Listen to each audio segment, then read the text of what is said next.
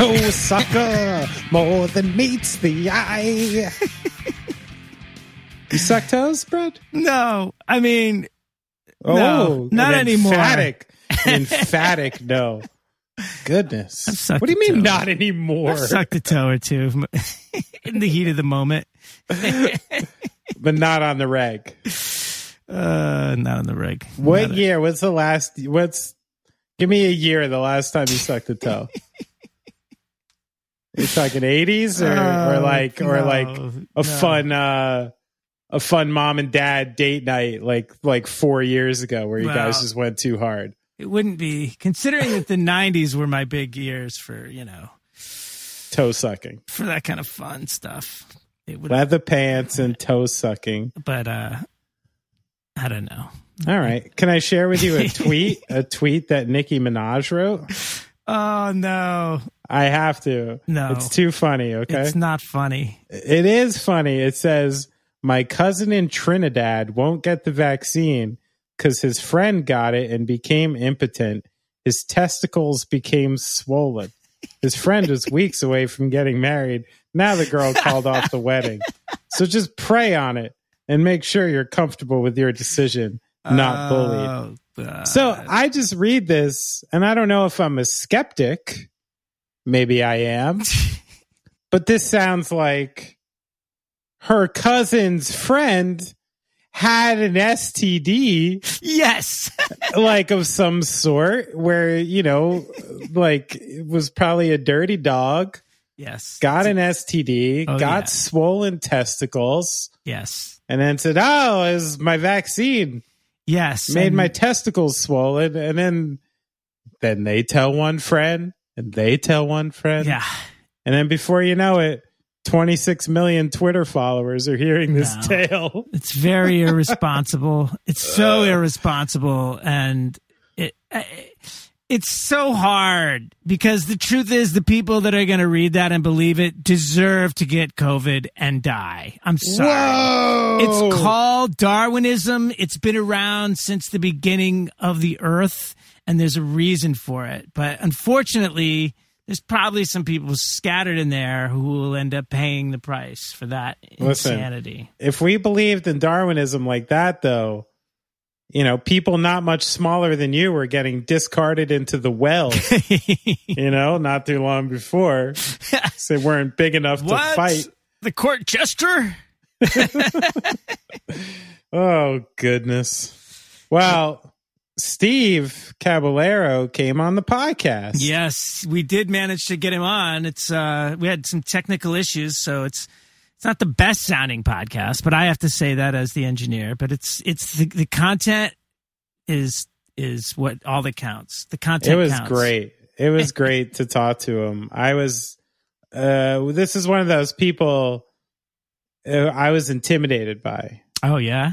Yeah, cuz it's like this is just one of those names that I've been ever since I got into skateboarding. I've seen this name and I've seen this image.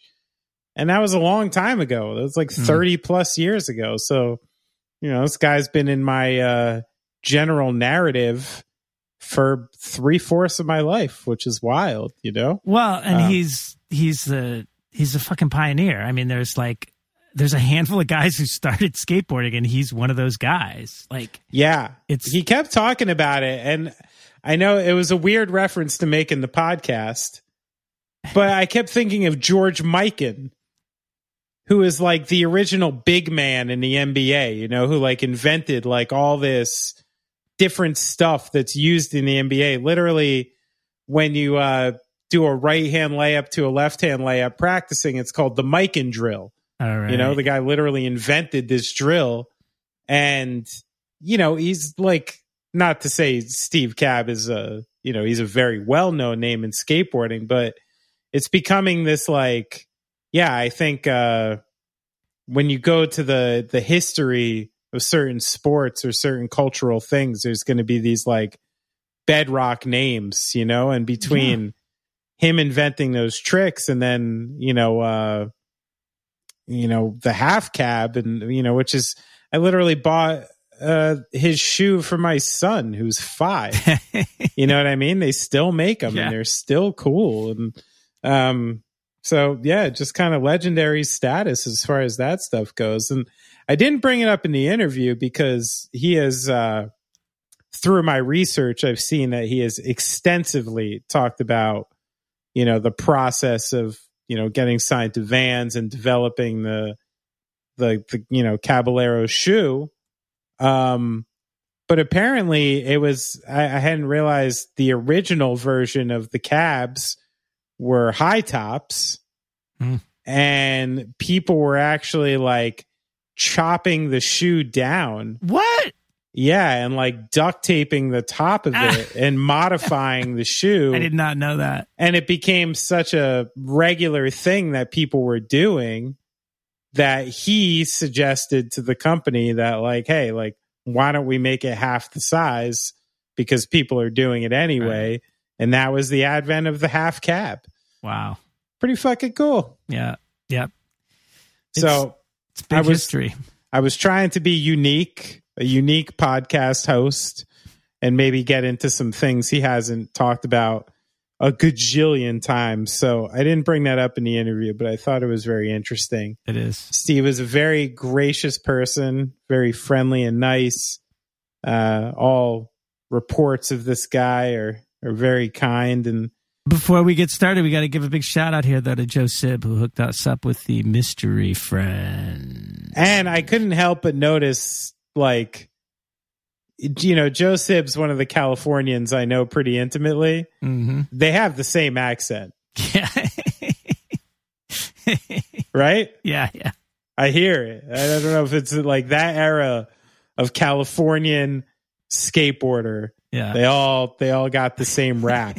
It's fun. I like it. It's very it's very infectious. You know, Yeah. Yeah. it's hella tight. totally hella. Uh, Even when we're on a budget, we still deserve nice things. Quince is a place to scoop up stunning high-end goods for 50 to 80% less than similar brands. They have buttery soft cashmere sweaters starting at $50, luxurious Italian leather bags, and so much more.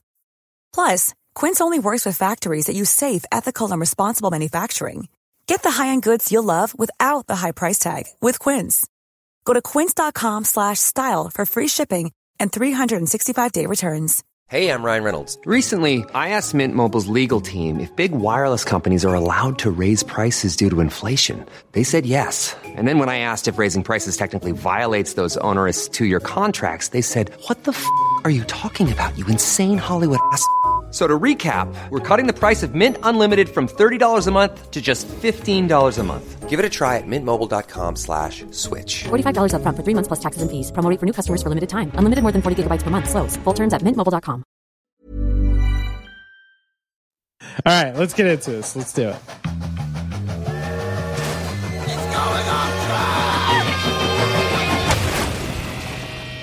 Steve, I know you're a father and you got a bunch of kids over there. What is it, three?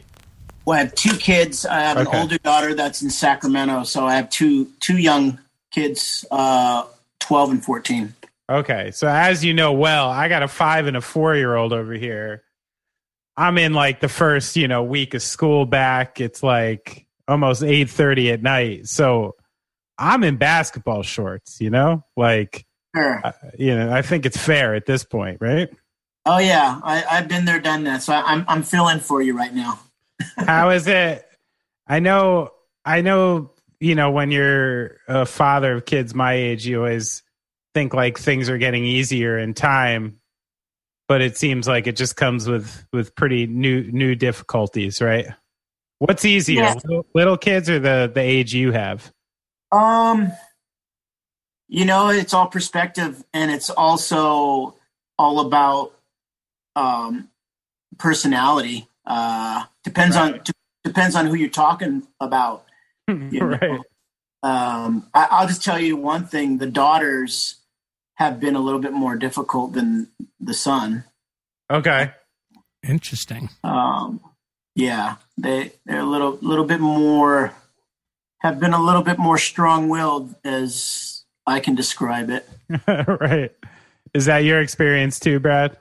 Ah, my daughter was a breeze, man. My daughter was Oh. born first and like I you know, your first kid it's everything's difficult. You think it's like the hardest thing in the world, and it was literally the easiest thing in the world compared to my son and Hmm. everybody else's Yeah. kid.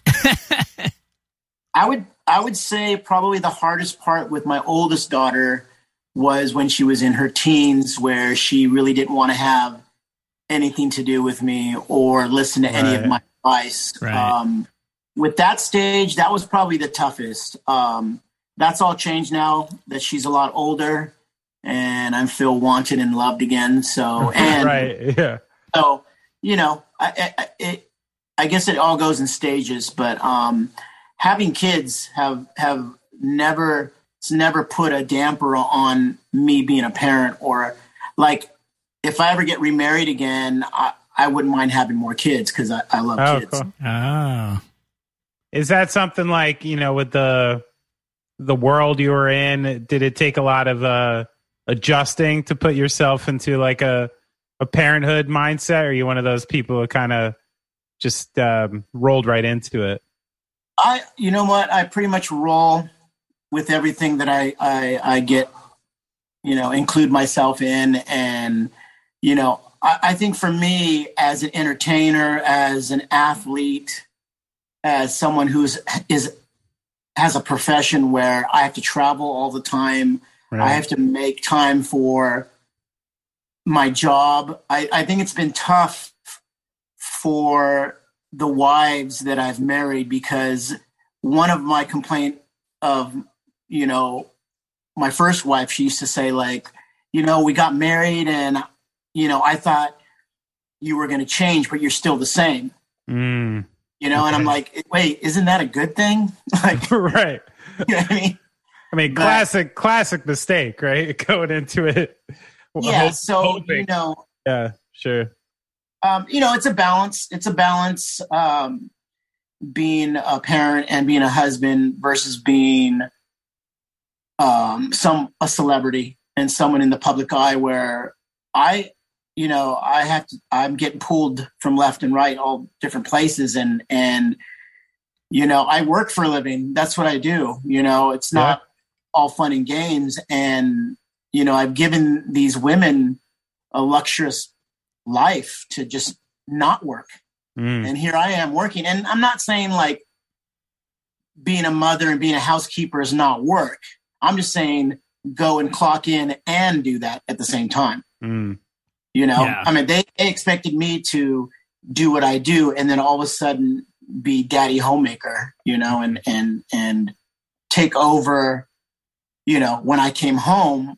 But, you know, my, when I come home from traveling doesn't mean my work ends, you know?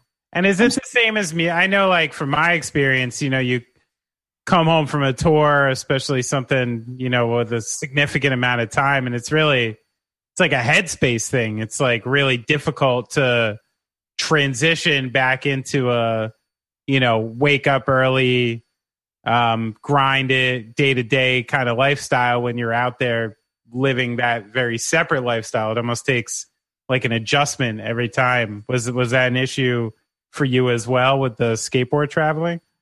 Not really. I meant, you know, like my previous wife, you know, used to be like, okay, you're done from your tour, you're done from a contest. Now it's your turn to take over. Right. You know, like uh, I'm like, what do you mean, like take over? Like, what are you, are you on vacation now or something? right. I'm home.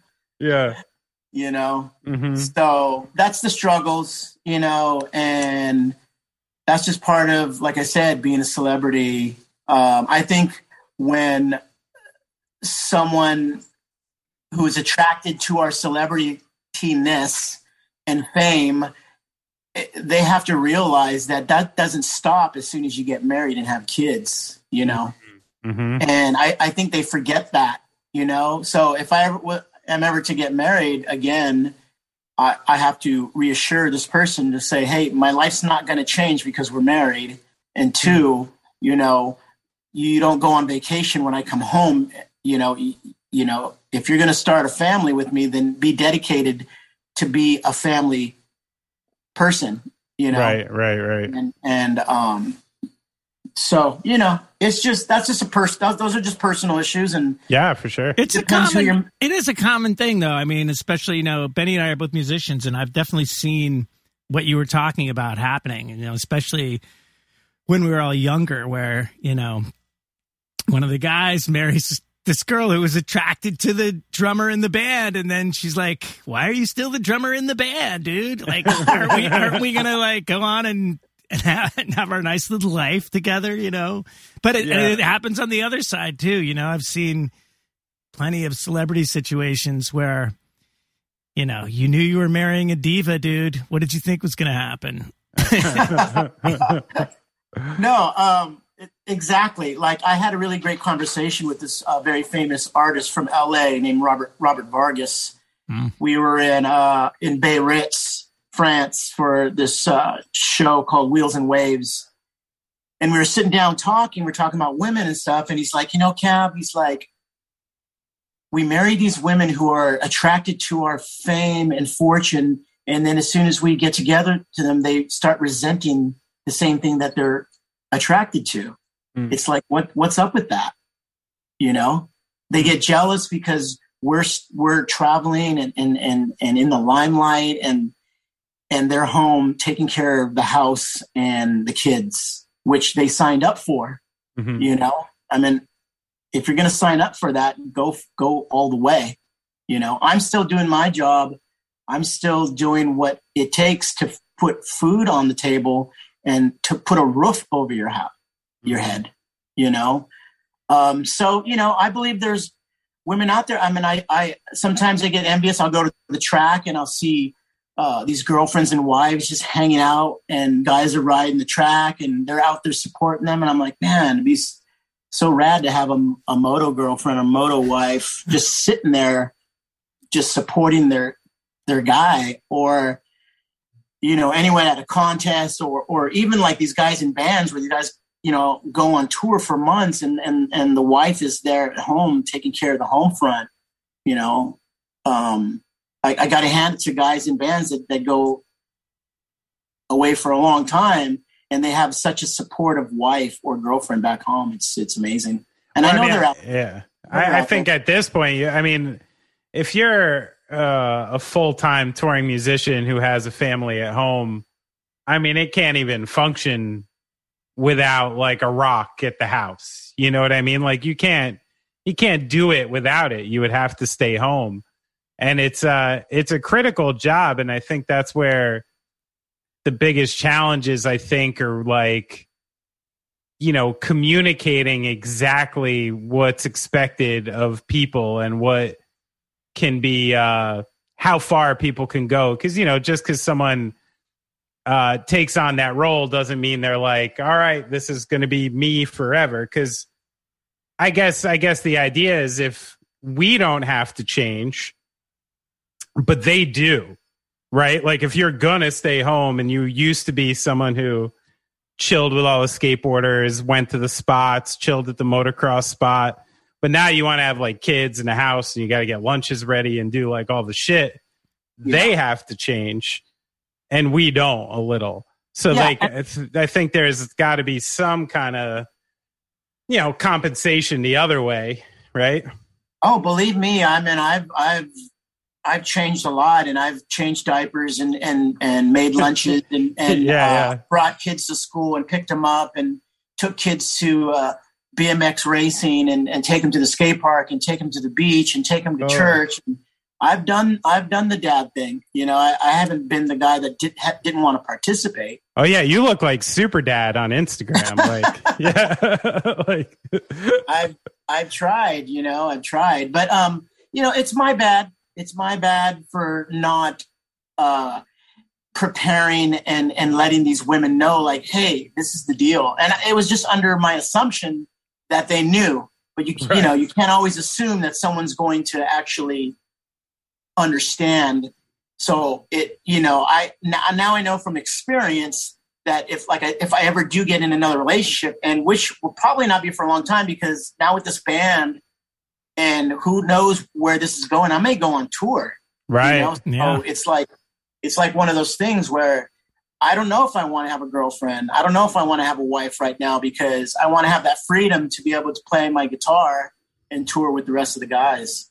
Well, I mean, you seem to have like a, a, a, number of different ways that you can put your attention between the, you know, the art and the skating and the music. Um, I mean, is that how urethane uh, came to pass? Was you were just uh, in the pandemic and had a, you know, need to to get something else going, or was this something you had in the pocket for a while?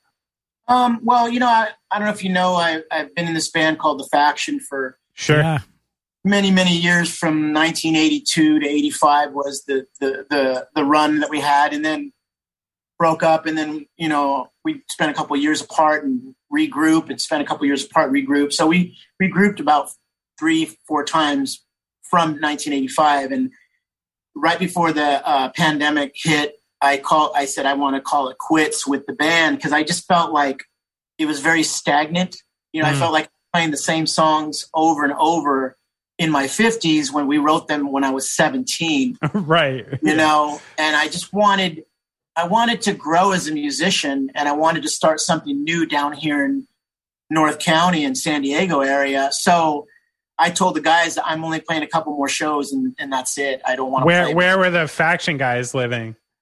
Um well our our our, our actually our guitar player lived in Vegas Oh, um, okay. Our drummer lived in Sacramento, and our bass player and singer lived in San Jose, and I'm in San uh, Diego. Okay, yeah. So it wasn't. We didn't get together. We never practiced. We just kind of like played along to the CD, and then here we're going to do this set list, and and let's right. let's meet let's meet somewhere and and and do a show. So that was fun for a while. But you know, like I said, I wanted to grow as an as a musician, so I started a new band down here um, in the meantime. And, you know, before the pandemic hit, I was actually playing with this other band for about a year. Um, I was playing bass. There was a guitar player and a drummer, and we wrote about nine or ten songs. And then we, then we were looking for a singer. Right. So I put a little uh, post on Instagram, letting everyone know, "Hey, I got this new band going. We don't have a name yet, but I'm looking for a singer uh, anybody want to try out? And I got a lot of calls, I got a lot of emails, texts, and finally I got this text message from this guy Tim who lives in Carlsbad, and he played me a demo, and I fell in love with it, and oh. I shared that, it with with the that was band. his band War Fever. That's his band. Yeah, so Tim was a guitar player for War Fever, but he was working on a solo project. Oh, uh, okay. By himself, which had him writing all the song, the whole songs, and also singing, which he didn't do much singing in War Fever. Okay. Hmm. So I brought the demo to band practice and said, hey, this guy reached out and I, I really like his singing and I want him to try out for the band. But the response that I got wasn't the response that I that I was, you know, that I wanted from these guys. Right and they they just they seemed very disinterested in Tim and the style huh. of music that he was writing. So I had to make a really big choice and decide to leave this band that I was jamming with for a year to oh, join oh, wow. with Tim and and move forward with him. And so you just had that strong of an instinct about Tim and his songs. Well, I did, you know, because I know what it is I've been in so many bands and I've seen so many bands, and you know, a singer makes or breaks the band. I don't care how good you are as a musician. I don't care how good the the back line is, but if the yeah. singer's terrible, then the whole band's terrible. sure. You know? Yeah, I so, do. I do yeah. very well, actually. Yeah. And singers, you know, they're they're hard to come by. A good singers hard to come by. So right. I did not want to pass up on Tim and I felt really strong about his voice, about his songwriting, and it was like music I, I liked, you know. Um, cool. So I made that choice, and I, I, think it was a very wise choice because you know we're not even a year into it. We have a uh, an album being released on Cybertrack Records um, on September 24th, and we we had we would not even be a band for a whole year yet. I wouldn't even know these guys for a whole year, and we have an mm. album So, what is to, like when you started writing with Urethane, rewriting? Were you now working on uh, you know, the demos Tim had sent you, or all brand new stuff? The demos that Tim had sent. Cool. You know, I wanted to. um I liked his songs, and I wanted to work with him to uh either rearrange them or add some, you know, add my flavor to them. Sure. But I wanted to use what he had wrote as a as a basis because you know uh, they went really well with with his uh his mu- the music he was writing right. and you know I, I i thought it would be a lot more difficult to have tim come in to a group that had 10 songs already written without any lyrics you know i, th- I Mm. think i think uh you know I was, I was talking to uh to jim from pennywise and he's like he's like don't let fletcher fool you you know i wrote a lot of those songs on those pennywise albums and i didn't even know jim could play guitar huh. you know Interesting. And, uh, yeah. it is interesting because i thought fletcher wrote everything right. Yeah. I did You too, know? actually. Yeah. so um, you know it's it's it's really important that that the singer has some kind of uh, talent on a guitar or bass because that that's help that helps write great songs That's right. you know Or melody Yeah, you need you need, or at least a unique voice, a melody, something. Yeah, yeah totally. so um you know that and that's how this band started you know and um with with i met i met tim at a coffee shop and i really you know because i normally when i meet people for the very first time i kind of like meet them at a coffee shop i don't just invite them to my house because i'm like okay i don't want to invite some weirdo over and like you know, yeah, right, right. Yeah. It's But, yeah, um, it's like the rules of dating, right? Like first, you- you're not going out to like dinner and a movie. exactly You know, someone you met on MySpace for the first time or something. Yeah, it's, it's a little much, a little Yeah. much.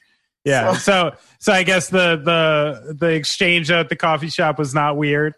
No, it wasn't weird. And he came off like one of the coolest dude, really humble, That's cool. you know, very, very well mannered, just nice, smart, friendly. And I'm like, this guy is awesome. Like cool. I, I could start a really cool band with this guy. This this guy's gonna be really easy to work with. He's professional. You know, he's just a you know, it's it's it's very important when you're in a band that you get along with the people in the band. Doesn't matter, like I said, how how good of a musician you are. If you can't hang out with each other, um, it is it's not going to last. Yeah, and it know? sounds like he's a good worker too. I mean, I I just had a, a an experience. I, I just went and played music with people I've known for you know twenty plus years, good musicians, but I've never played with them before. Mhm. And you know, get in a room, everything was good, but one of the most reassuring parts of this project was that I get home and within two days you know the the three demos we had done in studio now had another batch with guitars over it now had another batch with vocals over it. Yeah, and that was just like an indication. I'm like oh good like there's a worker in this band too.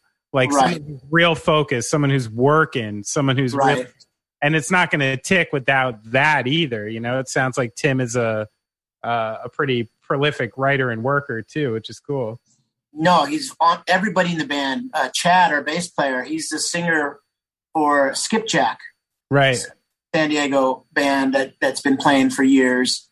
Um, and our drummer, Dylan, he was a drummer for the Bomb Pops when they first started. right Um, but they're they're all very hard workers. They're professional. They're on time. They're prompt. Um, they're serious. Like these guys are like I would have to say the easiest guys to work with, and there's no weak link in this band. Like That's we awesome. all have contributed our our our our, in, our influences, um, our connections. Like everybody in this band has booked two or three shows this this this year that's impressive Yeah. and we have we have a booking agent so we have a booking agent working for us i'm booking shows tim's booking shows chad dylan we're all getting these shows like thrown at us and that's why we have so many shows now because right everyone's putting in you know the work and it's paying off you know That's unique. That's really unique. it is unique you know and uh and you know, I I would never be in this this situation if I hadn't made that choice of leaving that other band. Right. Yeah. Bold move. Um, it was. So, what came first for you, the skateboard or the guitar? That's funny. Um, a lot of guys ask that. Um, skateboarding, definitely. I picked up a skateboard when I was 12. Okay. Um, I didn't pick up a guitar or a bass until I was like 17. Now, was Yeah. like when I was getting into skateboarding, uh, you know, this is, you know, now we're talking like mid 90s is when I was getting into it. But, um, you know, there was a very, an obvious connection between skateboarding and music the second I discovered it. Actually, I think music almost led me into skateboarding. Now, back then, was it the same? Was there already this uh, really strong tie between local music and your scene and the skateboarding scene? Well, skateboarding. So I I grew up in Northern California. I grew up in San Jose. I lived on the east south side of San Jose, Mm-hmm. which was predominantly um, African American and, and and Hispanic.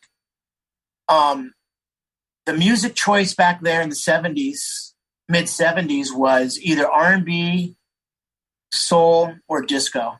Okay. Um, rock was definitely not part of the agenda there. Yeah, You know. right. Sure. um, there was a group of, of, of guys that would hang out in the quad. We called them the stoners, Okay. and they they you could tell that they they would smoke cigarettes and, and drank beer and listen to rock. You know. Okay. Um, but that wasn't the choice of music where I where I grew up. You know. So it wasn't until I traveled to the other side of town in about 20 minutes from me in Campbell, which was predominantly Caucasian. Okay. um, and that's where the skate parks were being built. And Right. when, once I went to the skate park, there was ghetto blasters playing with with music, and the music choice was rock and roll. Okay. You know, I would have never listened to rock and roll where I live because it just wasn't part of my heritage or or who you know who I was hanging out with. Not how you grew up. Yeah. So No, what? but- So what's coming out of the ghetto blasters at, at that those years? Dude, ACDC, Cheap Trick, and Aerosmith. yes. and, I- Yes. and I'm like, yeah. as soon as I left the skate park, I'm like, Mom, take me to Tower Records. right. I'm right. I'm buying my first cassette. He's And like, what were what were your parents listening to? Like, what was that was the music in the Uh, neighborhood? What was the music in the house? well, probably Spanish music, Yeah. Okay. or uh, might might have been like um, uh, Johnny Cash, Uh, okay. um, Jim Croce, the Beatles. Um, my older brother listened to like stuff like America, the Eagles. So I was, you know, I was kind of, you know, attracted to that folky type Okay. type of music, you know, um, Bob, maybe Bob Dylan, um, the Beatles for sure. Okay. Um, not rock and roll, not rock and roll, not hard rock, you know. yeah. not- right. My my brothers, my dad would never listen to ACDC or Cheap Trick or Aerosmith, you know. yeah. So when I left the skate park, I'm like, I'm buying those because that's what skateboarders listen to. I want to be a skateboarder. I want to fit in. I want to be cool. So that's the type of music I started listening to. And Uh-huh. then as I went to the skate park, I started hearing the music change a little bit. And it went from like rock and roll to like new wave. Oh.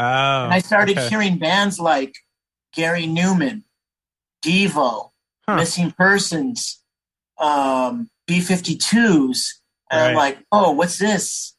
New, you know, Oingo Boingo. Like I was, I was hearing these like this different style of music, you know, and then all of a sudden, the Sex Pistols hit, and all of a Mhm. sudden, the Ramones hit, and then here I am, like hanging out with my friend skate skate park, and they're like, check this out, the Dead Kennedys, uh, TSOL, the Circle, the Circle Jerks. Okay, the Circle Jerks. right. Yeah. Angry Samoans, you know, um, God, uh, TSOL, Black Flag, and I'm like, wow, this is cool. Now this is cool. And you were you were like automatically attracted to like what in that music? Just the the aggression, the messaging, like were you I just, were- I think it was the aggression and the the uh, just how hardcore and rough around the edges it was, and it kind of really reminded me of skateboarding.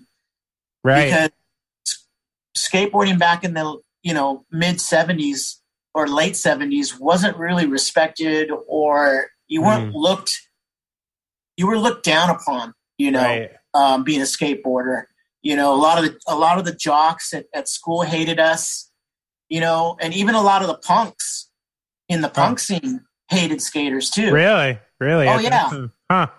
yeah a lot of guys um because in in san jose the punk scene they were all like into like gbh and exploited and Right. english Oh, dogs and they were all like spiked out and, charged like, up and yeah spiked hair uh leather jackets and we're like skaters you know skate like vans and torn jeans and t-shirts and and uh so you know in the early 80s i was getting chased by jocks and punks and skinheads you know?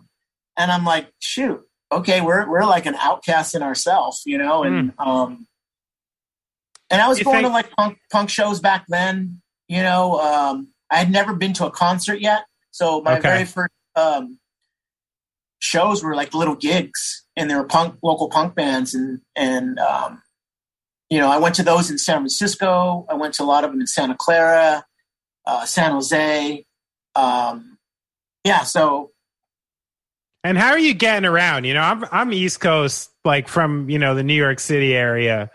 So I always wonder when I hear these stories, and I know you're underage, and I know there's no version of public transportation where you live, or s Mhm. some version, but like not always a useful one. Like, how are you getting around to all this stuff?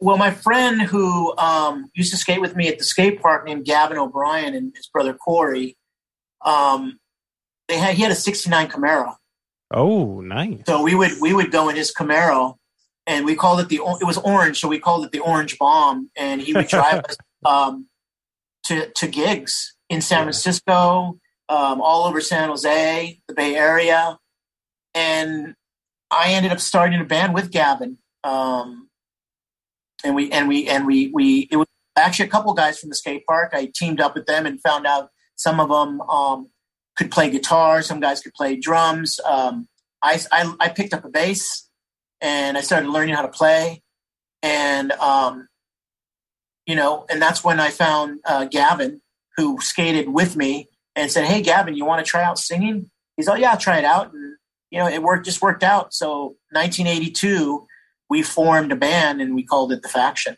Wow, that's crazy. Yeah. I have this kind of dusty, perfect, like dazed and confused image of your crew in like the late seventies rolling around in a orange sixty nine Camaro going to punk shows.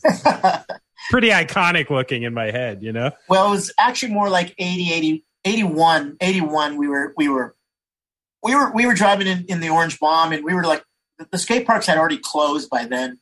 Right. And we were looking for skate spots, empty pools, ditches, and during the day and going to punk shows at night. Yeah, I mean, I was, you know, you know, looking back, um, you know, doing for for this interview, and I see some of these images of you as a, you know, young kid. Like, it looks like you're 15, 16, and you know, starting to get into the competition scene, and um, and it just makes me wonder, like, how at that age, like, how are you getting the competitions and getting boards? Like, for you, was it all rogue? um, or did you have like supportive parents who were into into your endeavors? Um, my parents were super supportive. Um, Cool. My mom would drive me to the skate park, pick me up. Um, I would take the bus sometimes. If I had to take a a, a Greyhound bus to um, L.A., my dad would take me to the bus station, pick me up. If I had to get a flight, you know, I didn't start flying until I got sponsored by by Powell Peralta Right. uh, in 1979. Um, but before that, you know, I was part of a skateboard park team called Campbell Skate Park in 78 and 79. oh, the And actual was- park, the actual park sponsored you guys. Yeah, because there, uh, back in the late 70s, there was a bunch of skateboard parks that were built um, by a bunch of investors, and they thought that skateboarding was the next big thing. Oh, And um, so a lot of people in the Bay Area, a lot of doctors and lawyers and, and construction guys uh, all pitched in money and, and, and, and try to bank off this new skateboarding phase and build skate parks. And it just Ah. it crashed. It just it didn't pan out. It, the, the land actually ended up being worth more than how many people um, actually bought memberships and skated. Wow. Uh, so yeah, how are they actually monetizing it? Like private memberships to go skate there? We had to get a membership first, a yearly membership, and then you had to pay hourly, and it wasn't Oh. cheap. You know, it was like a dollar seventy five an hour. Oh wow. You know, back in the 77, 78, and Yeah. memberships were probably like thirty to fifty dollars a year. That's a lot of money back then. Yeah, for you sure. know? And I was 13, 14 years old and no job, going to school. Um, you know, so it wasn't until I was 15 years old when I got sponsored by by or 14, I got sponsored by Powell. Then they started flowing me products and I didn't have to pay for products anymore, skateboard Mm. equipment. And they also started paying for my skate time at the at the skate park. oh, so okay. You know, I, I started learning the uh, the the um, the the role of being spo- a sponsored skateboarder and Yeah. working with somebody. You know, um, and then in 1980, I turned pro and released a signature deck. And by that time, I was already pretty famous in the skateboard magazines because of all the promotion that Powell Peralta had put into me as an amateur Right. that my board was selling. So by, by the time I turned 15, I was a sophomore. I was making money off selling a signature skateboard. That's where I started to actually make more money than my mom. And I started putting it in the bank. And as the years went on, the, the boards, the board sales grew, skateboarding grew. We started making videos because the only access to skateboarding was magazines. And when the video age came out, um, Powell Peralta went with it, and we started making videos right. to share with people to sell at skate shops, and so people could see skateboarding on television. And prior to that, it was all print. It was all print magazine. I mean, that's why the U.S. That's why California was so ahead of Europe and Asia and all these other countries because these skateboarders that were in these other countries didn't know what we were doing until like six months later after they got the Mm. magazine. Right. and we were already on to something else. Huh. So until the video age came and we started making videos and started sending them overseas, that's when you started seeing them pick up and progress faster because they could visually see what we were doing. Sure. Must have blown then- people's minds at first. It, it it did, you know. Yeah. Like for me, I learned a lot of tricks by looking at sequences in a magazine, like a photo Right. sequence. right. You know and that's that was my way of like creating you know tricks and learning relearning tricks that were already invented. And at that time we were at a at a at a at a, at a time that skateboarding was really young there wasn't that many skateboard tricks.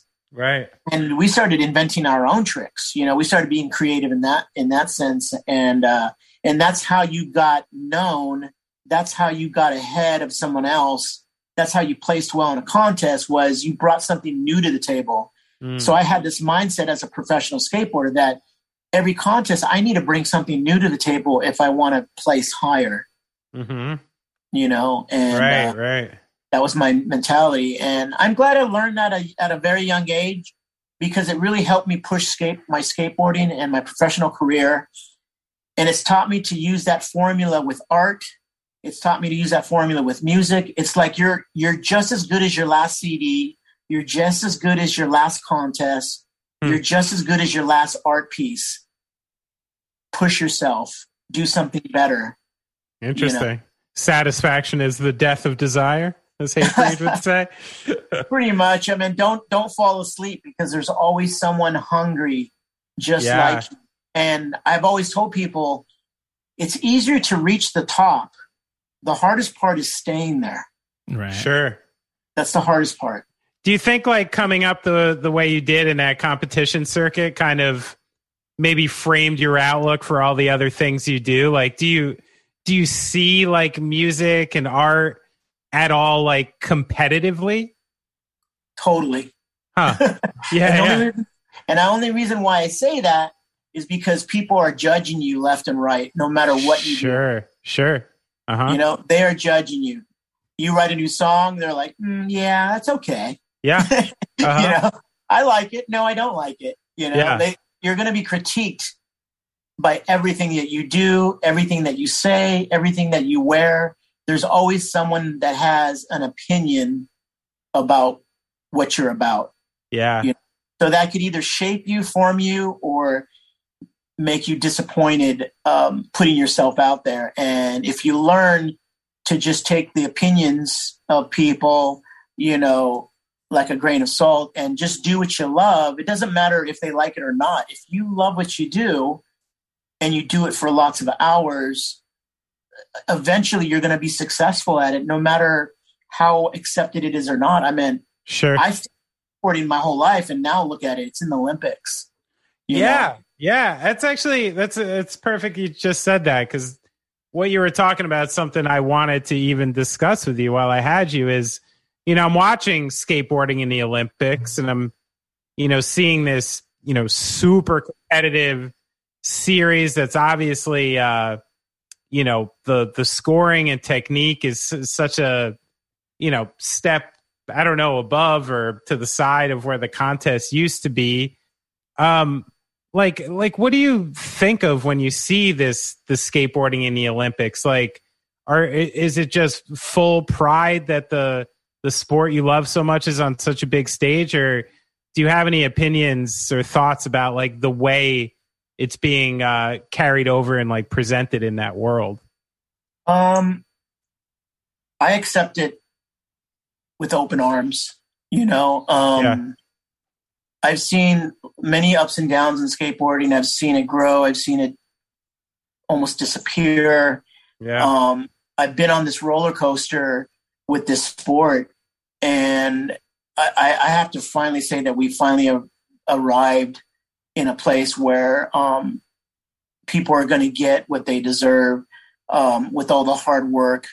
Um, so I'm happy for the skateboarders now and what they're getting. You know, I was there to pave it along the way. Yeah. Um, it, it's really cool to actually. I mean, I wasn't invited to the Olympics. I mean, I stayed home and tried to watch it on TV, which it was probably the worst terrible um, programming and and display. Uh, uh, it was they yeah. made it so difficult to watch. Huh. You know, it wasn't how like how so? Just like the the way they were filming the, the actual skateboarders. No, the way they were streaming it and the platforms they were allowing to watch it on. It's not like oh yeah, right. Turn yeah. on channel seven and there's the Olympics. No, no, yeah. You know. Uh huh. So that part I think lacked. Yeah, you know, I think I it lacked um, the way you had to download. I mean, I kept getting kicked off of Apple TV to, you know, I was on like NBC Olympics and then I was watching it for a while and all of a sudden I get kicked off. I'm like, yeah, you're not right. subscribed. Yeah, I'm like, right. what are you talking about? Like, okay, well maybe it'll show up on YouTube, you know, and I'll get to watch it on YouTube. And and it was just that was the part I hated was how difficult it was to to get on a television and watch it. Yeah, right. Um, but like I said, um, skateboarding Olympics is going to open doors even bigger for skateboarding. And I feel like there's going to be more attention to it. There's going to be um, a lot of great opportunities. And what was cool was when the Olympics was on, I was getting all these text messages, and they're like, "Dude, they're like saying your name yeah. through the whole Olympics." And I'm like, "What are you talking about?" They're like, "Half cab this, caballero to this, uh, rail," and I'm like, "Awesome." And I'm like, "That's so cool," you know, like I'm not there, but I'm there. Oh yeah, you know? yeah, yeah, for sure. Sure, half of them are wearing your kicks. Yeah, uh, you know. So yeah, it's so it was. It's an honor, you know, for something that I created in 1980, sure. invented this trick that transcends 40 years later, and people are calling it out. And you know, and it's pretty it, amazing. It, it is amazing. It's yeah. it. So I feel really blessed. I feel really flattered, honored to to have done that and have it be a mainstay in our sport. And and it's a legacy that will that will live forever. You know when i'm gone they're gonna still be saying my name. Yeah dude you're yeah. immortal. Yeah it's pretty awesome. which, which um yeah it's cool. Now um, i mean we're talking about like the you know the actual sport side of it. Um you know, but you know, anyone who's really into skateboarding is usually attached to a kind of a, a larger cultural element of skateboarding. And some of it a lot of it has to do with what we talked about before you know subversion right? Like it, it's always uh always seemed like a place where you know the left of center kind of person can have a safe place to go go be weird go be yourself it's kind of always mm-hmm. had that that sort of spirit connected to music and and interesting things like that was one thing i was wondering what you thought you know I'm looking at these kids in the Olympics and I'm like, they're obviously incredible skateboarders. I mean, technically, so far beyond like what people were doing 20 and 30. Like, it's it's almost insane what they're doing. But I'm like, do these kids have that? Are they bringing in that like subversive cultural element to this like next generation of skateboarding? Do you think that's still in play? I think there. I think that I think there are. There's some that are. There's some that bring a lot of flavor to it, and and um, definitely a lot of people are inspired by these kids and look up to them. Um, so they're they're they're they're they're the representation of their generation. You know, I, mm. I was a represent representation of my generation in the early '80s. You know, so they they're definitely carrying the torch, and no doubt are they not are they blowing minds Millions of people have lost weight with personalized plans from Noom, like Evan, who can't stand salads and still lost 50 pounds. Salads, generally, for most people, are the easy button, right? For me, that wasn't an option. I never really was a salad guy. That's just not who I am. But Noom worked for me. Get your personalized plan today at Noom.com. Real Noom user compensated to provide their story. In four weeks, the typical Noom user can expect to lose one to two pounds per week. Individual results may vary. Hiring for your small business? If you're not looking for professionals on LinkedIn, you're looking in the wrong place. That's like looking for your car keys in a fish tank. LinkedIn helps you hire professionals you can't find anywhere else, even those who aren't actively searching for a new job but might be open to the perfect role. In a given month, over 70% of LinkedIn users don't even visit other leading job sites. So start looking in the right place. With LinkedIn, you can hire professionals like a professional. Post your free job on linkedin.com slash people today. Even when we're on a budget, we still deserve nice things. Quince is a place to scoop up stunning high-end goods for 50 to 80% less than similar brands. They have buttery soft cashmere sweaters starting at $50, luxurious Italian leather bags, and so much more. Plus, Quince only works with factories that use safe, ethical, and responsible manufacturing. Get the high-end goods you'll love without the high price tag with Quince. Go to quince.com/style for free shipping and 365-day returns. Wow. Nice. Yeah. What you're hearing are the sounds of people everywhere putting on Bombas socks, underwear, and t-shirts made from absurdly soft materials that feel like plush clouds. Yeah, that plush. And the best part? For every item you purchase, Bombas donates another to someone facing homelessness. Bombas. Big comfort for everyone. Go to bombas.com slash ACAST and use code ACAST for 20% off your first purchase. That's bombas.com slash ACAST. Code ACAST. I mean, look at punk rock. I mean, look how far punk rock has come from when it started. And, you know, it's just insane how, you know, it's accepted everywhere. And like, I feel like it's like that's arrived as well, where it's not looked down upon, you know, and the style of music. And, and obviously, you know, um, it's changed over the years. It's gotten a lot more melodic and, and a lot, you know, um, and I think my, that's what you know, scares me, Steve, is like I'm watching the VMAs last night, right? Yeah. And I see this machine gun Kelly character. Like, I could give, I don't give a shit about this person really, mm. but they're clearly like adopting, you know, this, what they deem to be emo and punk rock as far as their fashion and their music. And they're, you know, pretending to be that to the mainstream. And I can't sit there and be like, oh my God, I hate seeing this. This is not fun for me to watch. This is so unauthentic. And I think, the thing I worry about with the Olympics is someone who's just a real fucking square. You know what I mean? Becoming like the face of skateboarding because they're just that good at it. Um, yeah. which, you know, and, and it's not like bringing, uh, you know, any of that like subversive element. Like I get scared it gets too big without any of that coming over, you know? Like I don't want someone to machine gun Kelly skateboarding. um yeah, I don't know. I meant uh style style the style of skateboarding, the style of fashion's changed a lot over the years. I Um, apologize if MGK is your boy. No, no, no, no. I actually like his music, to be honest. You do? Okay. yeah, I do. I like what him and Travis are doing.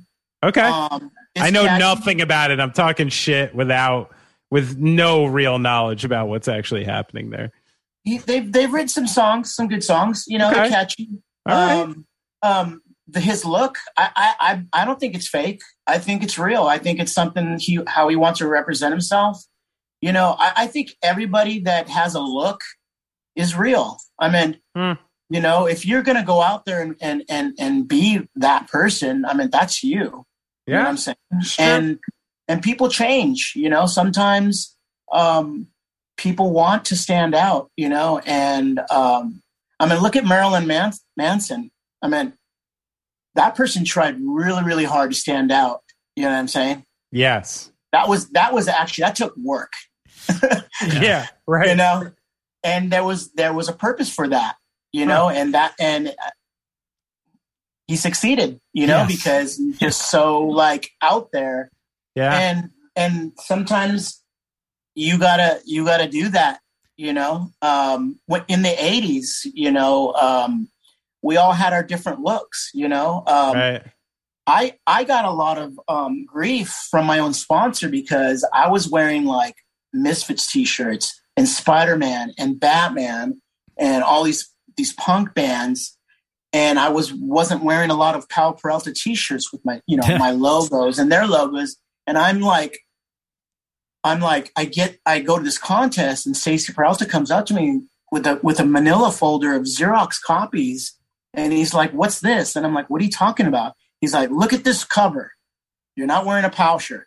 Look at this full page. You're not wearing our Powell sweats i mean look at i'm like what what's up with that and i'm like what do you mean what's up with that that's my style You're right. that's how I want to represent myself.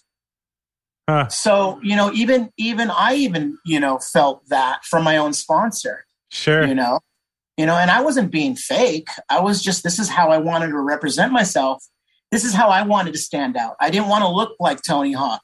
I didn't want to look like Mike McGill. I didn't want to Right. look like, you know, um, guys that that were just always wearing the sponsor's shirts. You know, I wanted Sure. to look different, you know, so um, I chose that, you know, and I got grief for it. But, you know, there's a lot of musicians that said, hey, you know what? I saw pictures of you in the 80s in, in, in, um, in the magazines, and I saw you wearing a Misfits shirt, and I never even heard of the Misfits, and I didn't even know anything about them. Right. And then all of a sudden, they're into music, and they, you know, and because I was wearing a t shirt, That's sick. you know, and these are guys in big bands too. You know, you I heard I heard you were a positive guy, and and I'm I'm much younger than you, and I'm embarrassed that I'm the self righteous old man in this exchange. You've taken me. You've you've taken me down a peg. I'm eating crow right now. I shouldn't have talked that way about Machine Gun Kelly. I don't know anything about the guy. He's I probably just see him and I see someone who's like slim and handsome and younger than me. And I just have automatic jealousy, but you're right. Thank you, Steve, for, for talking me he- off a self righteous ledge there. I hey, appreciate he's doing it. something right. He, he- He's, got, fine. Like I, should- you know, he's fine. Why should I care? You know? He's got an audience. Every- Everyone's got an audience. You know what I mean? yeah. No, And, you're you know, totally and that's right. fine. You you don't have to like them. I mean, that's fine. There's there's bands that I don't like. You know, there's you know, I just don't like the, the, the style of music. So, um, you know, to each their own. I mean, that's what makes us individual, right? Well, this is why I'm not fucking Travis Barker. You know, this is why this is why he's getting those jobs. He's probably talking to Machine Gun Kelly, being like, "Yeah, you're great, dude. Yeah. You're awesome. Let's jam." And I'd be like, "Yeah, you're right." Well, so who's going farther? You know. Um, well, besides that, you you mentioned him quickly, and I was just curious. What was the first time you met Tony Hawk? Was it out on like the the contest circuits or or prior to that? Um, well, actually, Stacy Peralta kind of scouted him out. He was a young amateur. Um, He's while I younger. was- is he younger than you? he's three years younger than I am. Okay. So when I was already pro, he was in the amateur ranks. So Stacy, who was our our team manager and our coach at the time, he was the one that was scouting out uh, skateboarders all over the place and trying to build this team called the Bones Brigade. Right. And uh, so when I turned pro, he was looking for more amateurs. And this is where he discovered Tony Hawk, this little scrawny kid that was like amazing.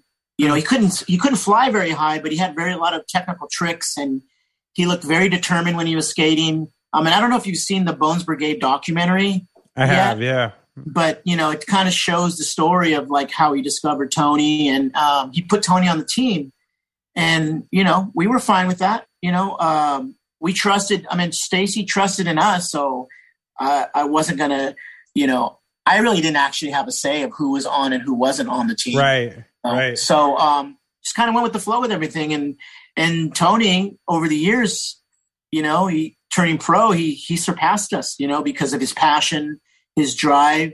He definitely worked a lot harder than everybody else on the team, and he still Hmm. works hard to this day. Um, So in your mind, is that is that the thing that separates that guy? Is just a work ethic? Like he's just got crazy work ethic. that's what separates everybody is work Right. worth Hmm. work ethic. You know, I don't believe in natural talent. I believe that everyone has to work super hard at what they do. We Hmm. just don't see the work people put in. We only see the results. We don't, Hmm. we're not around people 24 seven. We don't know what they think. We don't know what they drink. We don't know how many hours. We don't know the, we don't know the sacrifice that people put into things. Hmm. So it's very easy to be like, oh, well, that guy's good at that because he's naturally talented. I, I call bull on that. Hmm. You know, Yeah. um, because fear fear plays a huge role in decision making and what we pick and choose what we want to be associated with or participate. And some people are just more courageous than others too. right. So, you know, you got to put that in place too. So you take a guy that's very talented, that's a very courageous guy. That's a very, or a woman, you know, that's a very Right. courageous woman um, because they have put themselves in a vulnerable place to be criticized. Um, you know, I learned a lot in skateboarding. Um, you got to fail to succeed. That Hmm. that's the main thing that you learn in skateboarding is you fall, fall, fall, fall, fall, fall some more, and then you make it. Hmm. You know, and I feel like I've applied that to music. I applied that to art. Everything that I associate myself with, you got to put the hours in. And there's some people that just aren't patient. They're not Yeah. patient enough to put the hours in. And what I've learned, the definition of patience is is long suffering. Hmm. That's a perfect definition of patience. And if you don't aren't willing to suffer for a long time, you're not going to be good at anything. Wow, that's intense. It's true. I saw I saw you uh, in a different interview. You had an explanation on how not to get injured, where you said uh, getting your mind in the right mindset and being very positive is one of the ways. And I was thinking for a second, I'm like, I, I don't exactly understand what one has to do with the other, but it was interesting. Is it more of like when you go into something with like a positive uh, mental attitude like that, it helps to succeed because you're not second guessing yourself. Is that the idea behind that? It is, uh, especially if you're skating a handrail that's like more than like ten stairs, and you roll up to it. You you better you better be prepared, and you better not Right. sec- second guess it uh, when you're approaching it, because that's when you get hurt. Huh. You you have to have full confidence of knowing what you're going to do, how you're going to execute the trick, and see yourself rolling away. So you have a full visualization before you're doing it. always everything Yeah. starts with a dream everything starts with a vision in life um, nothing that's been created hasn't started with a dream Yeah. you know hasn't thought hasn't started with a thought you know i invented this trick called the caballero which is a fakie 360 ollie air which had never been done so i didn't have anything to like look at to be influenced or inspired by i had to like imagine that in my head. Hmm. And a That's lot what of things, blows my mind with with any of these kind of tricks is like the first time somebody does something like that. How the fuck did you th- like? How did you conceive of it, or that it could be done? You know, well, sometimes things happen by mistake. right, right. you know and sometimes you you you you're, you do an accident like you're trying to learn something and you, and you you make an accident like oh wait that kind of works Right. you know and i feel that's the same with art i feel that's the same with music like let's say you're playing something and you play a wrong chord you're like wait that actually sounds kind of cool Yeah. i was supposed to play this chord but i went and did this chord or i was supposed to hit a drum beat and i messed up but no way that actually i like that. You know so you know um when we talked about when you talked about street skating and where street skating is now um a lot of that has to do with the tony hawk video game where Mm. in in 99 in the year 2000 um activision approached tony hawk and, and created this game and these tricks that you could do on this game you could only really do them with your hands and your fingers Right. and you could like do multiple tricks by how fast your fingers were and how you use the uh, the controller. And I no, I kid you not, the tricks that kids are doing now, I would have never imagined that I was doing these tricks with my fingers on a video game 20 years ago. right. And these kids don't know any better. They're like, "What? What do you mean? Like this isn't real? Like you can't actually do this?" You know, so it's kind of fun and innocent that the fact that these kids see this stuff on video games, imagine and like, well, that can be that can be done, right? And they try it, and sure enough, wow, these kids are doing video game tricks now. That's crazy. I can 50 50 grind on the bottom of this helicopter. No, I mean it, it just goes as far as you know, like as far back as the Wright brothers, like thinking Right. like they fly. I mean, you know, like, dude, you're are you crazy? Like you're gonna fly like a bird? Yeah, why not? yeah, sure. That's so funny. Uh, like speaking of, I now when Brad asked you that, like, i- is it the same in music where you know, um, yeah, you're say listening to oh, like I'm listening to new Bad Religion record, and there's this great song, and I'm gonna sit down with my you know guitar and you know m- not write the same song, but come up with something that I'm inspired by this, like. Who who were the who were the people who were like inspiring you to come up with new tricks? Like who were you who were you vicking like your little pieces from to like come up with your own shit at that time? Well, when I was an amateur, uh, there was a pro skateboarder at the time named Eddie Elguera, who Okay. lived uh, near Colton Pipeline area, and uh, he was the top guy, and he was the guy that was um, pushing the limits of skateboarding progression, and he was on top because he was so adamant of progressing the sport that he would try these tricks that no one had ever done before. Hmm. So I didn't get to see them until I saw them in the magazines. Right. You know? And once I saw something in the magazine, I saw a sequence of it. I'm like, I'm going back to skate park and I'm gonna learn this trick. Because I it's a lot easier to see something to create something when you've seen it done already. Right. But to actually make something from nothing, it, it, it takes a lot of passion and drive and a positive mental attitude, like like believing in yourself that you can do this. You know, um, and that's that's the, that's the power of the mind. The mind is very creative, and I feel like we are very creative beings. You know, that's why I believe in God because I believe that God created everything. I meant you cannot build something from nothing. Hmm. Something something had to design like a building. A building just doesn't pop up, Right. right? Uh, there's a designer behind this building to build this this building, and that's what I feel like life is all about. Like there, Hmm. someone created all this because there's so much beauty and so much diversity in this world that it just doesn't happen from a big bang. You don't just bang out of nothing and all of a sudden you got, you know, um, I'm doing a podcast with you. you know what I mean? You think this is a divine podcast? That's nice. hey, if my divine path was to be a podcast host, all right, you know, someone someone thought it up. I mean, I mean, someone thought of a, a, a phone. Someone thought of a computer. Someone thought of something. You know, it, that's we're just we're we're we're we're we're the we're created in the image of God. We are creators.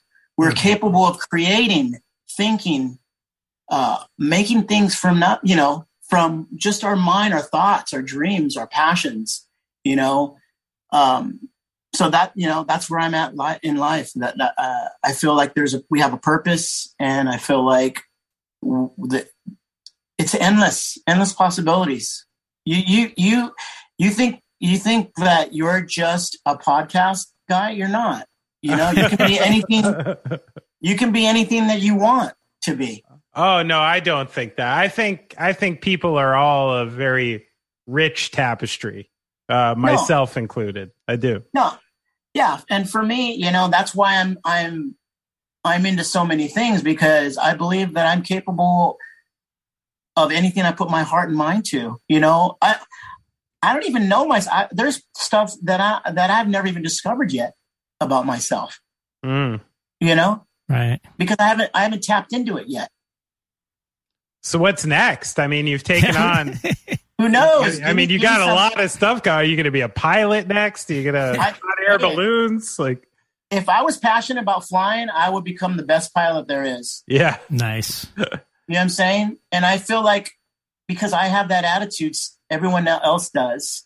You know, you can have that attitude if you believe in yourself. I noticed you had a thing for uh, Evel Knievel. Is is this the the reason you're drawn to him? Um, well, I mean, he offered he offered something uh, to people in the in the mid '70s that that were intrigued and inspired and just wowed over. I mean, he was flirting with death. You know, he was doing something that no one had had ever done before. Yeah, and was bringing some excitement. Um, you know, obviously there's a dan- there's an excitement to danger you know of like you can get hurt or you cannot get hurt. Is he going to make it? Is he not going to make it? You know um, there's a, there's a suspense. There's a thrill of suspense in that you know. So anything that um, can cause pain or harm um, uh, there there's this there's this part of you that that says i'm attracted to that or i'm not attracted to that mm. you know um, so you know, it, it's just exciting. Well, it's, it's exciting. It's kind of like the oldest form of entertainment is hurting yourself, right? Like, well, no, jumping I mean, off of high places. I mean, I don't, I don't want to hurt myself. No, but no. I'm saying that's why the people, you know, that's where the the excitement comes in. Is like, is he going to hurt himself? You know? No, uh, it, okay, it's like this. It's like this. So when I was a little kid, there was this huge tree that was at my neighbor's, and it's like i'm going to climb to the top of that right. you know and it's like but if i really thought about it if my mom saw me she'd be like no you're not i'm like why not she goes if you fall you could break a bone or you could die right. but when you're a kid you're like you don't even think about that you're like mm-hmm. i'm climbing this tree i don't care and when i get to the top i'm going to be cool because no one else did this right right you know what I'm saying? So it starts at a very young age. We we just we are intrigued with with with danger. Do you think there's like a you know I guess one of the far extremes I think about is you know the the climber um, Alex I forget his name he's the free solo guy you know the one who uh, does the mountain climbing without ropes. Um, yeah, I didn't get to see that movie. I, I heard lots about it, free solo, so I, I definitely want to still see that movie. But it, I heard that's a great movie. Yeah, it's really cool and it's intense. You know, the actual physical aspect of what he's doing is cool, but you know, the interviews with him and his views about, you know, maybe how close to death you sort of are if you are realistic about it on a day-to-day level. And you know, that's what I was wondering uh, the, with the question is like what do you think is driving people to that? Is there like sort of a almost divine like spiritual experience that one has when you kind of push yourself to that limit? Like do you get the same kind of feeling you get when you when you pray or when you get spiritual? Does it take you to like the middle place? Um i want to say it's um i want to say it's experience. I, I want to say it's like um so like let, let me say with like skateboarding there's no way that i could explain what it feels like to skateboard. Because unless you do it unless you go through all the hard work and the pain and the suffering you will never understand what it feels like. Like like for me like i will never understand i, I i'm not going to say never. I can't understand what it feels like to surf big waves because i'm not there i haven't put the work into it but i know it must be an amazing feeling because people do it mm. you know mm-hmm. um uh, so you know, it, it's it's that feeling of uh, gratification you get of like pushing yourself and and doing something that no one else has done, and and and believing in yourself and and uh, accomplishing a goal uh, for yourself. Um, it, it, it it I you you it's you you feel like you there's a sense of purpose and a sense a sense of like belonging um, that you have something to offer this world that means something to somebody. And in the in the end, it's true. In the end, it's true. It doesn't matter how much money you make. It doesn't matter how good you are at something. It's all about your heart and how you treat people and how you feel about people. And the best people are the best people with the most kindest, humblest hearts. And those are the people that are more attractive than someone who's rich and famous and who's an asshole. Yeah, hundred percent. You're right. You know what I'm saying? Can't argue yeah, with that. I do. I do. So, I've I've I've had to deal with that as a pers- person myself. Is I feel like I'm trying to be the best person I can in my heart, and that's why I gravitated towards a spirituality and Christianity because uh, being sponsored by the best skateboard company or, or having the most money isn't going to teach me how to be a, a good person and and how to treat people you know the best way. You know i i can only learn from my parents or my peers but you know they may be a bad influence. They may not be the best influence you know? Um mm. you're only as good as around the people you hang out with you know? Right. Um but i've learned through reading scripture and reading the bible that this is the this is the way that God wants us to be around people. And it's a very difficult road because the the the heart is deceitful. It wants other things that are harmful towards us and other people, but we can't we're not we're not wise enough to see the future. We're we're very short-sighted as human beings. Mm-hmm. And the Bible is full of prophecies of people that have things have happened in the past that still happen today. So there's nothing new under the sun. Like that, nothing right now will ever surprise me. Hmm. I, I, don't care if you feel like you know somebody. If they out of the ordinary, they do something that you don't that that's out of the blue. Like you're like, oh my goodness, like I thought I knew that person. Like, no, it's just you know you're not capable of knowing anyone because a person that you meet, they're only going to allow so much information for you to know because they want to be looked at in a good light. But right. if you really know, if you can really see somebody's heart and what their thoughts are and what they've done in the past, I mean, man, you know, we've done a lot of terrible things that not we're, we're not proud of. And people really like hold on to those things and they feel like, well, you're such a bad person because like 20 years ago you did this. And like, okay, that was 20 years ago, but you know, you know, people change. Yeah. People's hearts change. You know, so we're very as human beings, we're very judgmental, very critical, very like, you know, um, and that's the thing about fame and fortune. It's like you can work yourself way all the way to the top, right? And do all these great things. And then as soon as you say something wrong or do something wrong, they'll just chop you down the same people who lift you up will smash you to the ground in a Uh-huh. second. In a Yeah. second, Uh-huh. if they knew everything about you. And that's why it, it sucks to be a politician or something because people are just out there to just dig up dirt. You know what I mean? Yeah. And they'll like, you'll do all these great things, but then look what he did when he was 10. Right. Speaking of the past, I'm going to do a 360 here uh, because we have a little segment on this uh, podcast that to lighten the the mood a little bit sometimes, but it's a little game. It's called Mystery Friend.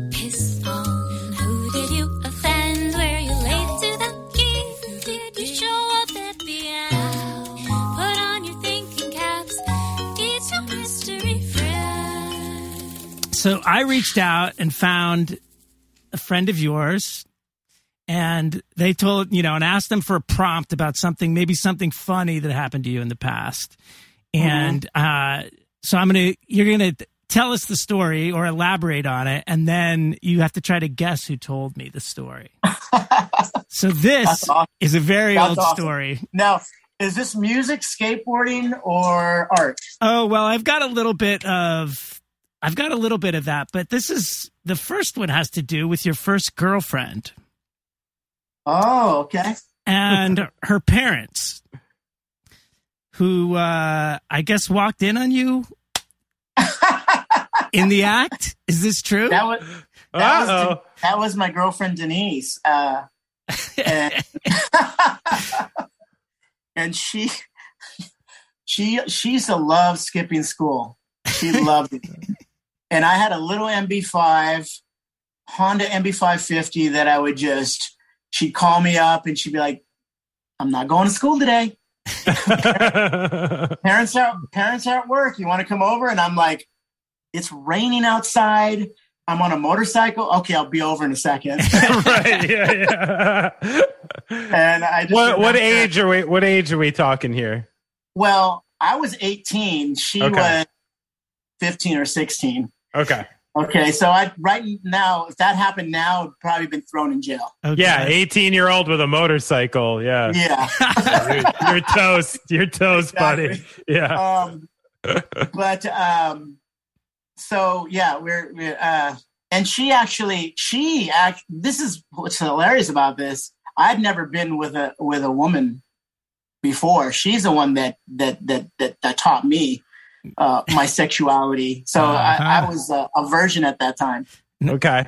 Yeah. So being 18 years old and a virgin and uh, learning about sexuality, I mean, it's very exciting, you know, and fun. Yeah. And you're like, I want to do this a lot. Uh huh. yeah. Yeah. And uh, and she was willing. So Speaking of passions we take on as young people. Yeah. and I just remember like we were, you know, at her house in her bed, and then all of a sudden her parents walk in, and I'm running towards the closet naked, um, and I'm super super embarrassed, and I'm hiding in there, and then soon, finally they leave, and they're like questioning her, like, "Who is that naked butt that just ran into the in the closet? oh no. That's your is that your boyfriend, Steve?" Like, like they were like they were like a you know kind of a like like hippie family, and uh. just Oh. like really like they they they liked me. They love So, they loved so, me. so they were breaking your balls. pretty much they they Oh they just thought it was funny and So what do you think? You're naked in the closet, just like, oh my god, like I was shitting. I was yeah. shitting. I was like, oh my goodness. And I and I would eat dinner with them and, and they'd make me dinner all the time and Yeah. and I was like so Just embarrassed. maybe- where and where are your clo- like where are your clothes at this point? Like They're on the ground. they're, they're, so you didn't even pick up the evidence. You're, you're No, clearly I'm- in the I'm- closet. I'm hearing someone scrap scramble and I'm like running running into like uh the closet, you know? Um Yeah. but But I you know, guess you don't have a lot of options at that point. It's either run into the closet or just lay there and just be like, "Hey, what's up?" You know? like, yeah. Yeah. That was 1982. Okay. 1982. Yeah. Well, do you have any Um, idea who might have uh, clued me into that story? Um. Well, shoot. I well, Janice. That was my girlfriend at the time. Wasn't Um, her. Uh, was it Gavin, our singer? it was Gavin, yeah. and it's funny It's because funny 'cause go he's ahead. the one that introduced me to her. Oh boy. it was Gavin and he he had when I first asked him for a question, he gave me another one which I'm going to ask you anyway because it's a good it's a good question, but it wasn't quite as juicy. It was juicy in a different way. It's a question Yeah. about cheating but not about sex. He said Okay. that in the late 80s early 90s when he was at Santa Cruz that you were actually uh, a little bit upset with Powell and had come over and they made you a couple decks and that you were skating on Santa Cruz decks for a while, like kind of secretly, I guess. Is that true? No, No. No. They there was there was a there was like three times I had gotten upset through with my relationship with with Powell, and one of them one time I was talking to uh, to Novak, um, Rich Novak from Santa Cruz, to Mhm. see if I could ride for Santa Cruz because I was just Right. very unhappy with um and I think one of I think one of them was when the Stacy brought those Xerox machine um Oh, photos and giving me giving me crap about wearing uh trying to censor your Misfits t-shirts. Yeah, and I'm like this is like pretty lame like you're you're selling my deck. My deck was like one of the best-selling decks in in 87 88. I was I was making 15 grand a month on Wow. board sales. Mm. Crazy. you know and so i was making $250000 a year in 1987 Nice. and these guys are giving me crap about wearing a t-shirt Right. Right. Yeah. you know what i'm saying fair. so i'm Sure. like i'm, I'm gonna I, I i think i'll quit if you're not happy with me i'll quit so i did uh, reach out to santa cruz i reached out to rich novak and he directed me to bob denike and i had um, a conversation with him like hey maybe you know maybe it's time for me to to switch to a different team but when i had a, a meeting with them santa cruz didn't have an, an offer on the table that uh that i that i couldn't resist you know um Okay. So I was wondering uh, what you thought was the best era of skateboard graphics, and if you maybe had like a Mount Rushmore of like all time best deck artwork. Like, do you have an all time favorite or like a top four, like a Mount Rushmore? Well, I mean, definitely. Um, I, I I will have to say skateboard artists, and definitely um, Court Johnson from Powell Peralta. A lot of his graphics from the '80s were super popular. Uh, Jim Phillips from Santa Cruz. A lot of his his graphics were were pretty amazing in the '80s. Um, those were I, I would have to say those two were the strongest back in the day. Um, and a lot of stuff that Pushead drew for Zorlac. Mm. Um, those were those are, are timeless as well. Um, but if you look at um, skateboard history and you look at all the popular graphics at that time, the leading the leading guys were were Powell Powell Peralta and Santa Cruz as Right. far Hmm. as um, the best the best artist out there. And what when you're through the years, what were your personal favorites where you're like, shit, I got to get that board. It just looks too cool. Uh, well, did collect skateboards at when I was growing up. Yeah, You you, were just so- riding your own, right? Like at this when you were growing up. pretty much i wasn't you know i didn't i didn't really think that that that that people would want these things like 30 40 years later Right. You know, i would have known that i would have kept a lot of people's boards in sure. condition and i would have kept a lot of mine in you know um in pristine condition you know but i like i said i was sponsored i was riding them destroying them i didn't save anything you know so i didn't didn't really plan ahead i wasn't that wise you know if i had a Right.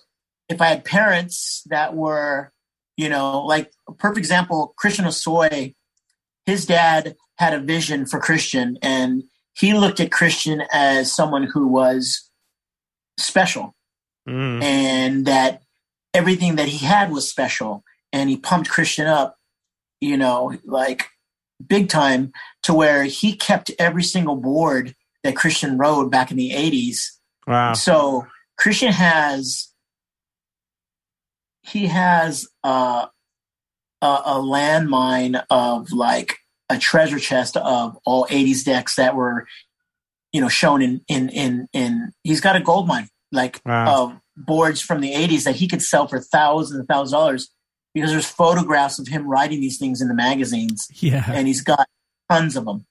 Wow. And, and what's the aftermarket for this stuff at this point? Like, what are what are some of these pristine like '80s decks going for? I mean, we're we're in the Um, thousands. Oh yeah, for sure. Depends on um, the skateboarder, depends on the graphic, depends on the rarity of the board. But I've seen him go um, from five thousand to like twenty thousand dollars for just Wow. a deck. Wow. Huh. Yeah. So, you know, it, it just really it's it's supply and demand, and a lot of the guys who rode these decks when they were kids all have really good jobs now and have made a lot of money, and and now I'm hearing these guys that have made a bunch of mo- money off Bitcoin and NFTs or have money to spare and just throwing money away that they're that they're they're bidding ridiculously on these these boards just to have them. Yeah, you know, apparently say- something switched in the pandemic because there's a, you know, I you know I heard the podcast where apparently the trading card market is at like an all time high. Um, I know people who run record stores like you know resale for certain like records and used stuff is that it's almost as if um, uh, people are transferring their their idea of what assets are and finding these new and different ways to like collect assets and make money. And I, I bet the skateboard decks are, you know, part of that as well. No, there are. There's a lot of uh, enthusiasts and people that, like I said, grew up on this stuff, and they want to be known as the person to have this one board. You Right. know, so it's it's really, um, it's really, to, to be honest with you, it's all perspective. Like this stuff is worth nothing, and it's worth tons of money. to right. someone, you know and and and that's where i'm going to go back resorting to you know my relationship with god and and and, and showing me that all this stuff is just materialistic things that we're not taking with us when when we die you know? So um a lot of people um who own a lot of things don't actually own things. The things own them and they make they either make or break a person and um you know it's it what it comes down to is like a materialistic thing is just is that that's what it is it's it's nothing more nothing less and it and at one point this thing that you crave and you love means so much to you but the next person standing next to you could care less about that Sure. so what is it really worth something or is it I worth mean, a lot Things are only worth what people value. you Right. know, like like that's the thing with all of this is uh like I I had a an instance once where I was at an auction and I brought some of my band's records, you know, Gaslight Anthem records, nice and sealed, and you know these really nice looking pieces. I'm like, all right, these are to go to the auction. The money will go to a decent place. Blah blah blah.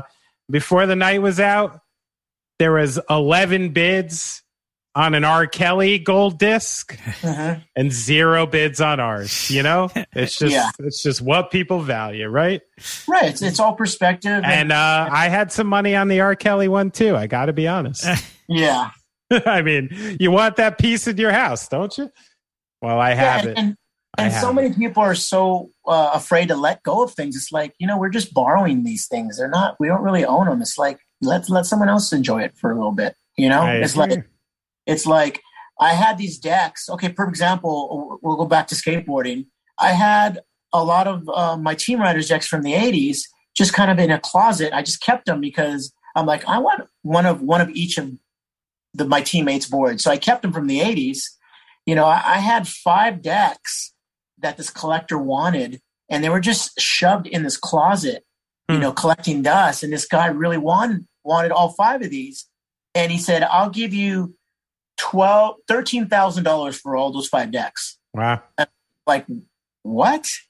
And he's like yeah I'll, I'll give you thirteen thousand dollars. And i'm like and i wanted to buy this harley davidson that was that my friend was selling um, for 15 and i'm like oh my goodness i could take these five decks that are just in a closet collecting dust, and I can have this 1944 flathead Harley that I can race on the beach with all these other uh, motorcycle enthusiasts and and and hot rodders um, by just letting someone else have these decks and have them uh, displayed on their wall to look at and be proud of. And I here I have um, this killer vintage 1944 Harley Davidson bike that was in the war. Wow. You know, and so you know it's all perspective. You know, it's just like this guy wants these decks. I want this Harley Davidson. Let's make a trade. It's a fair deal. A fair deal. That's awesome, man. Well, yeah, Steve, we've kept you for a long time, man. I didn't realize how how long we kept you already.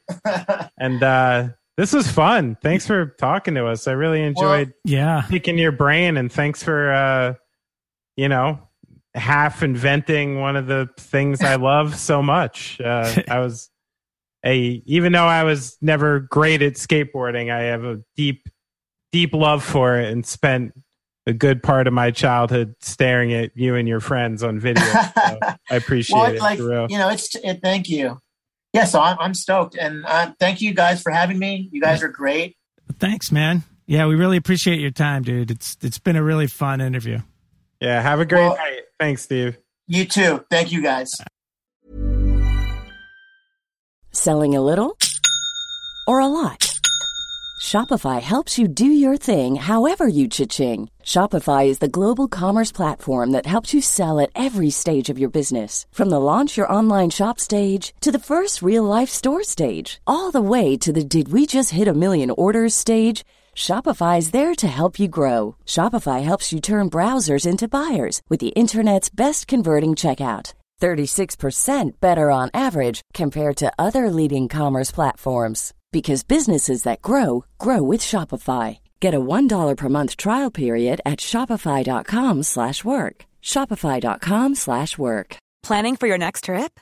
Elevate your travel style with Quince. Quince has all the jet setting essentials you'll want for your next getaway, like European linen, premium luggage options, buttery soft Italian leather bags, and so much more. And is all priced at 50 to 80% less than similar brands. Plus, Quince only works with factories that use safe and ethical manufacturing practices. Pack your bags with high-quality essentials you'll be wearing for vacations to come with Quince. Go to quince.com slash pack for free shipping and 365-day returns.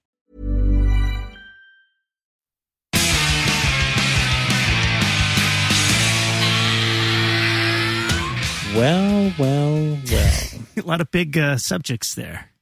We got into it. Yes, indeed. We go off track here, and it's a safe place for everyone. Yes, indeed, it is. You know what I'm saying?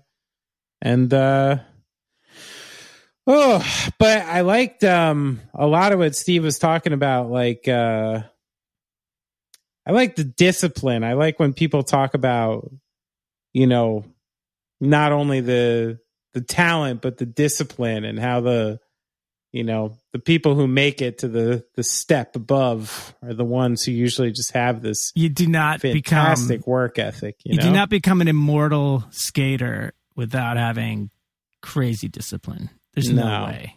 There's no fucking way. You have tricks named after you that people are doing 40 years later. You got to be.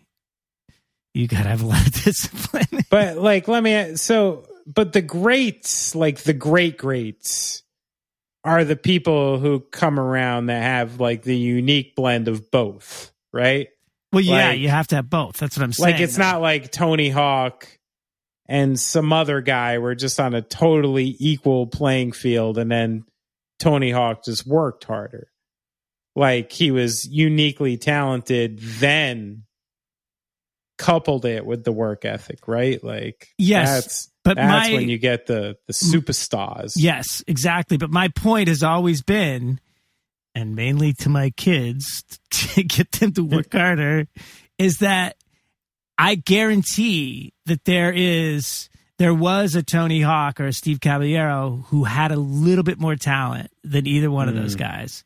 Who's Oh, not right. who's not in the lexicon because they just didn't go that take that extra like that those many many many many extra steps of just busting their ass to to be thousand better. percent there's always those weird variables right or even the people you know it's something i wish I wished when I was younger was not a part of music and entertainment. But, you know, the more and more years I spend in it, it's pretty obvious it is. But this idea of even how you're presenting yourself Yeah.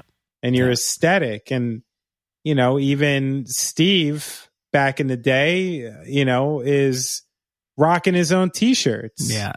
and just doing things a little bit different to like you know stand out and create his own aesthetic so it's like it's like this mix of variables you know you you would like to think that the people who get to the upper echelons of these things do it out of this sheer primal stomach gurgling urge that just comes from within this divine spirit that's sent to them but people more likely than not are sitting in their rooms coming up with what they want to be and then just doing it. Right.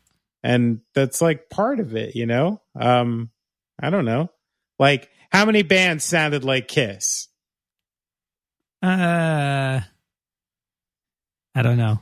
a bunch right Maybe it's funny you should ask because I'm actually reading this book, which I don't want. I don't know if I want to prop it because it's not turning out as good as I thought it would be. But it's okay it's actually it's. I almost brought it up because he when he said like what three bands he was listening to, he said Ace. What did he say? Eight, no, he said acdc cheap trick and uh aerosmith Right. So this book that I'm reading now is actually about Cheap Trick, Aerosmith, Kiss, and this band Starz. And they Uh-huh. were all connected via like management and producers, like really closely.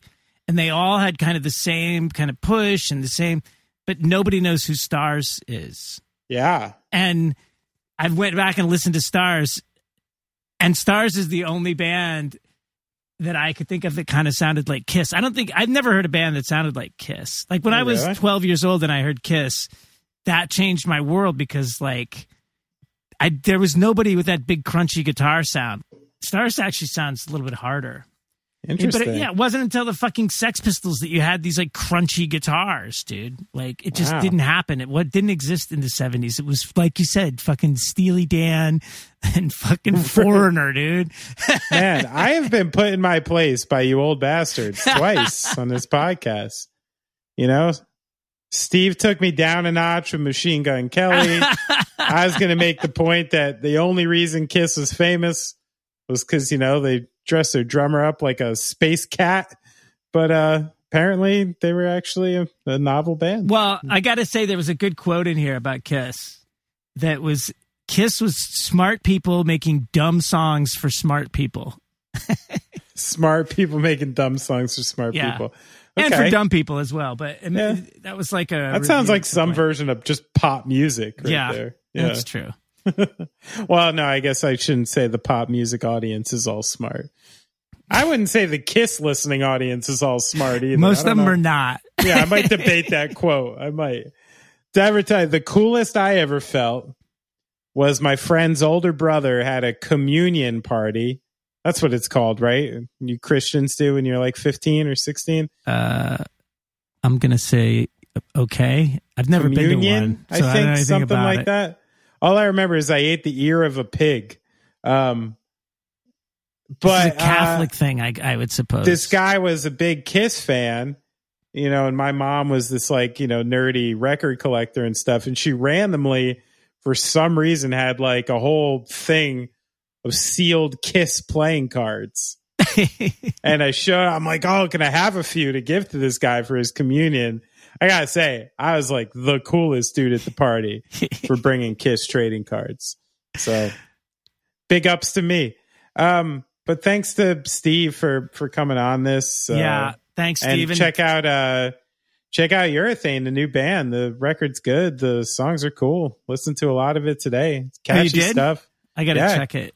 I gotta Good check it. group, fun video. Like uh yeah, nothing wrong with it. It's like what I what I would want to hear from Southern California punk rock. It's good, you know? So sure we'll be seeing more of it. Yeah, you can keep up with all of that at Steve Caballero. The record's out on September 24th officially. and uh, give give us uh, like a review or uh, some stars on the iTunes. We have the Patreon. We've been a little slow last month with Brad jet setting around, doing whatever you do out there. Saving the world, man. I'm an Avenger. But you know, now we're back. We're grounded. Our children must be in school. Yeah. So we will be more active on the Patreon, providing more content. And uh I want everybody to to love everybody this week, you know? Do that.